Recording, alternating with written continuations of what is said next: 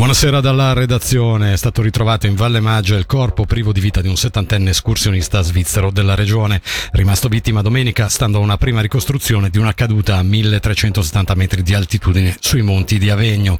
Lo ha comunicato la polizia cantonale. La vittima del fatale incidente è Giancarlo Verzaroli, ex direttore delle scuole medie di Cevio, uomo di scuola e di cultura, come scrive il CDT, conosciuto e apprezzato anche fuori dai confini della valle. Tematica di genere nelle scuole. Ha citato in Gran Consiglio il rapporto della Commissione che lascia autonomia alle istituzioni scolastiche. Respinte due mozioni parlamentari risalenti al 2019, targate più donne ed MPS, nelle quali veniva tra l'altro chiesto al DEX di istituire una giornata di sensibilizzazione obbligatoria per le scuole e l'inserimento della parità di genere nella formazione continua dei docenti. Sulla posizione del DEX sul rapporto della Commissione sentiamo la direttrice Marina Carobio per il Dipartimento e quindi per il Consiglio di Stato il tema della migliore promozione della parità di genere e della lotta agli stereotipi sono temi importanti che necessitano anche di riflettere su un rafforzamento della formazione in questo ambito. E sempre il Gran Consiglio ha accettato un credito netto di 2 milioni 700 mila franchi e ha autorizzato la spesa di oltre 5 milioni per la realizzazione della tratta compresa tra Someo e Riveo del percorso ciclabile della Valle Maggia nell'ambito del programma d'agglomerato del Locarnese di terza generazione, ovvero il PALOC 3. Sul progetto della ciclabile valmaggese abbiamo sentito Fausto Fornera, vicepresidente della Commissione Intercomunale Trasporti assolutamente il credito è adeguato ed è il risultato di una progettazione di dettaglio. Era già stato votato in passato un credito per appunto giungere a una progettazione definitiva che deve comprendere anche opere importanti, penso in particolare a delle opere di eh, attraversamento di corsi d'acqua, spostamento della carreggiata stradale, costruzione di muri in sasso di sostegno, quindi è un'opera importante che permette di raggiungere tutti quegli obiettivi di incremento della mobilità ciclabile e di aumento anche della sicurezza del traffico perché del completamento della ciclabile tra eh, Locarno e Cevio beneficeranno sicuramente in primis i ciclisti ma anche eh, gli automobilisti che potranno quindi essere più sicuri nel, nei loro spostamenti. Tenere aperto il passo del San Gottardo tutto l'anno costerebbe troppo, fino a 300 milioni.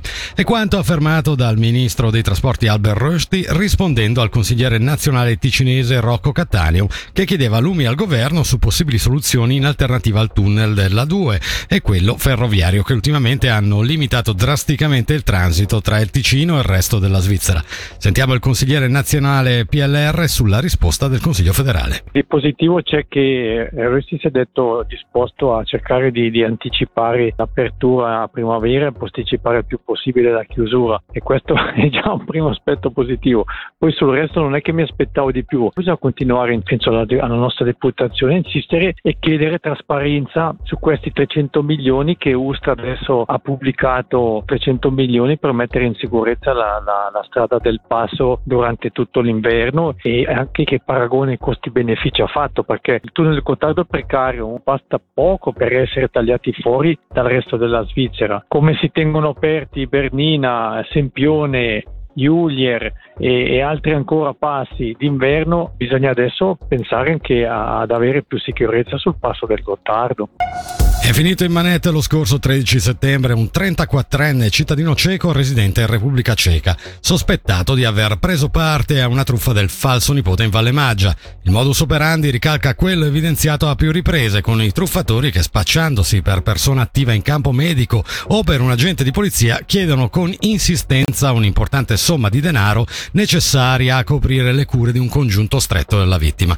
L'ipotesi di reato a carico del 34enne è di tentata truffa aggravata, l'inchiesta è coordinata dal procuratore pubblico Zaccaria Akbas. Si cerca Amelini Nashmutz, quindicenne scomparsa il 14 settembre alle 20.30 da Mendrisio. Una sua foto e i suoi connotati sono diffusi sul sito della Polizia Cantonale che invita chi avesse informazioni a contattare il comando al numero 0848 25 55 55. Sono 5.800 le studentesse e gli studenti bachelor e master della SUPSI. In questo nuovo anno accademico le matricole sono 2.045, il 9% in più dell'anno scorso. Borsa Immobiliare Ticino si ripresenta per la sua nona edizione come Re People. Il 20 e il 21 settembre a Palazzo dei Congressi a Lugano ci saranno 60 espositori che proporranno idee, servizi e progetti per il settore immobiliare. Sentiamo il direttore Paolo Caspani. È un frutto di un buon lavoro iniziato nove anni fa sotto il nome di Borsa Immobiliare Ticino e questo progetto si è evoluto da una mia idea e decisione di convertirlo proprio per via dell'espansione che stiamo dando a questo format perché Borsa Immobiliare Ticino creava un vincolo territoriale abbastanza importante e non permetteva che venisse poi conosciuto a Monte Carlo, a Zugo, a Ginevra, poi dove andremo e quindi Repeople sicuramente è un nome che sposa pieno qual è il format con l'uomo al centro, le relazioni tra le persone e il messaggio è più universale.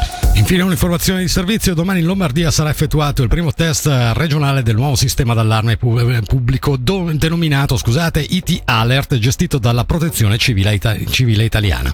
Il sistema avviserà tutti i dispositivi mobili presenti in un'area circa un'emergenza grave o un disastro imminente. Lo farà tramite una notifica sonora che blocca momentaneamente le normali funzioni del telefono. Data la vicinanza della Lombardia al Ticino, come confermato dalla sezione degli enti locali al CDT, è possibile che anche i dispositivi dispositivi da questa parte del confine ricevano l'IT alert e che si senta un suono molto forte arrivare da cellulari di persone vicine. Non occorre intraprendere nessuna misura, scrive la sezione. E con questa notizia per questa sera dalla redazione di Radio Ticino è tutto, l'informazione torna domani mattina a partire dalle ore 6.